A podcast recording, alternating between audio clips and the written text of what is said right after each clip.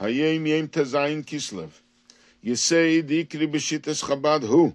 A fundamental principle in the teaching of Chabad is Asher Amoya Hashalet Alalev B'Toldosei that the mind, which naturally rules over the heart, controls the heart, Yishabed as Halev Lavedas Hashem Yizborech should enlist the heart to the service of Hashem.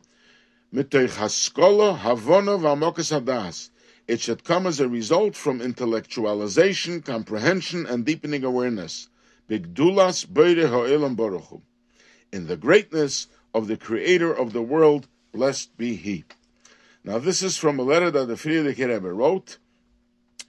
Uh, the history and the involvement of Chassidus Chabad, of the Maimorim, of the teachings of Chabad, and what's its goal, and how, uh, from a historical perspective, how it evolved.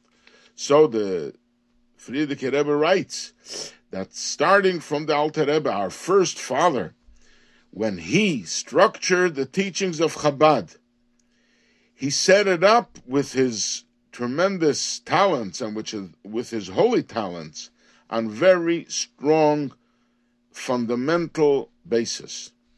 And with tender love, he worried and he cared for its evolvement and its development one of the basic fundamental principles in, in Chabad, we're talking about Chabad, that the mind rules over the heart. But you should do it through understanding, through intellectualization, through comprehension, and through deepening awareness in the greatness of the Eibishter. So this is Chabad. But in order to achieve this level of service, the study of Chassidus is not sufficient, but it requires guidance, special guidance from professional uh, professional guides who work with mashpim, who have a broad and vast knowledge in the teachings of Chassidus.